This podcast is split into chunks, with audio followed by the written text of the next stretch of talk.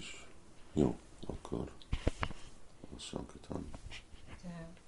Prédikálással kapcsolatban, hogy eh, annak ellenére, hogy itt már nagyon régen nagyon sok könyvet osztanak a bakták, nem nagyon csatlakoznak új bakták, és az a kérdés merül fel, hogy érdemes lenne a, ahelyett, hogy csak a könyvosztásra koncentrálunk, a námahatákra és harinámra és könyvosztásra együtt koncentrálni, hogy az hát, e, jobban segítene, hogy bakták csatlakozzanak, annak ellenére, hogy a könyvosztás az, ami a, a pénzügyi alapját jelenti a templomnak. Mhm. Igen, sokszor az, az lett a alapja, hát ahol van könyvosztás, már az, az, az nem mindenhol van, de hogy ahol a templomok könyvosztáson függnek, hogy, hogy akkor ott nem annyira van, ugyanúgy van hangsúlyozva a harinám, és az tény, hogy Sula Prabhupád időjében Prabhupád is hangsúlyozta jobban a könyvosztást, mint a hajnámot, de ugyanakkor, mint elv,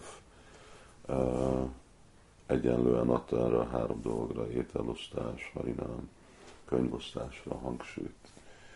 Főleg amikor személyesen is megkérdeztem tőle, hogy melyik legfontosabb, és Prabhupád nem akart kiválasztani egyet, hanem hangsúlyozta mind mind a hármat.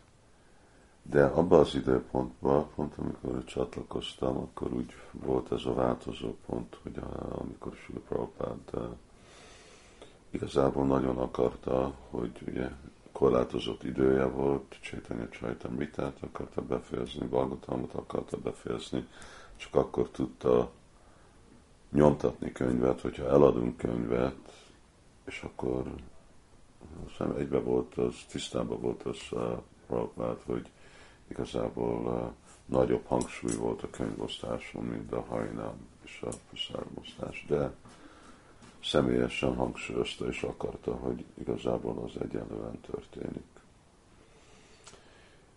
Mert ez a formula, hogy mindezek a dolgok legyenek, hogy ezen függ a Krishna tudat. Végre Harinám Sankitán az, hogy nyilvános helyiségen, akkor dicsérünk Krisnát, és énekeljük Krisnának a nevét. Könyvosztással is dicsérjük Krisnát, de praszáramosztással és eh, eh, mindez a három dologgal, szent név éneklésével, és ez együtt a csomag. Még hogyha a könyvosztás a legfontosabb, mert akkor ott értik emberek, hogy most miről szól, mert meg tudják olvasni láthat, hallják a szent nevet, nem szükségesen értik, hogy miről szól, még csak esznek, akkor jó az íz, és van mindennek hatása, de ugye most, ha mindenki akar információt, könyvekre ott van az információ. De csak azért, mert valami legfontosabb, nem jelenti, hogy a másik dolgokat nem szükséges. Mind a fejem a legfontosabb dolog, de nem lehet egy olyan test, amiben csak egy fej van, és nincsen kar, vagy láb, vagy más dolgok és akkor, hát de pont azért, mert és akkor ez az elv, de ma van, van ez a praktikus nehézség, hogy jó, hogy egyensúlyozni minden, akkor azt igazából jó ügyesen kell tárgyalni és megbeszélni.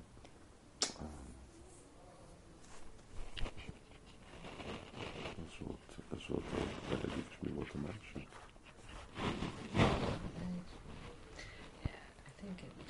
Related things about how Prabhu said about the three igen. Szóval ez, ez igazából a kép, Sankitánnak a képje. Van ez a szó, Sankitán, amiben a könyvosztás egyik, de Sankitán az igazából bevonja mindezeket a dolgokat.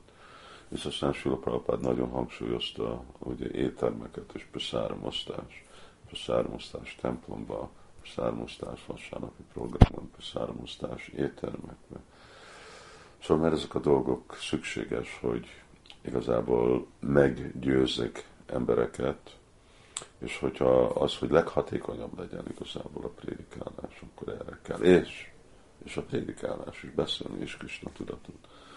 mert abban is hozzájárul. Szóval is mi van, vagy az nem hatákba, vagy sejtekbe, vagy, vagy nekünk is van igazából ez az egész uh, tanácsadó rendszer, amit úgy átneveztük a, a nem hata. Szóval ezen át igazából biztosítani, hogy emberek tudnak bakták lenni, és aztán bakták maradni. Ez a másik, másik része. Ne csak legyenek emberek bakták, hanem maradjanak bakták, és akkor az életükön át tudjanak gyakorolni a Krishna tudatot.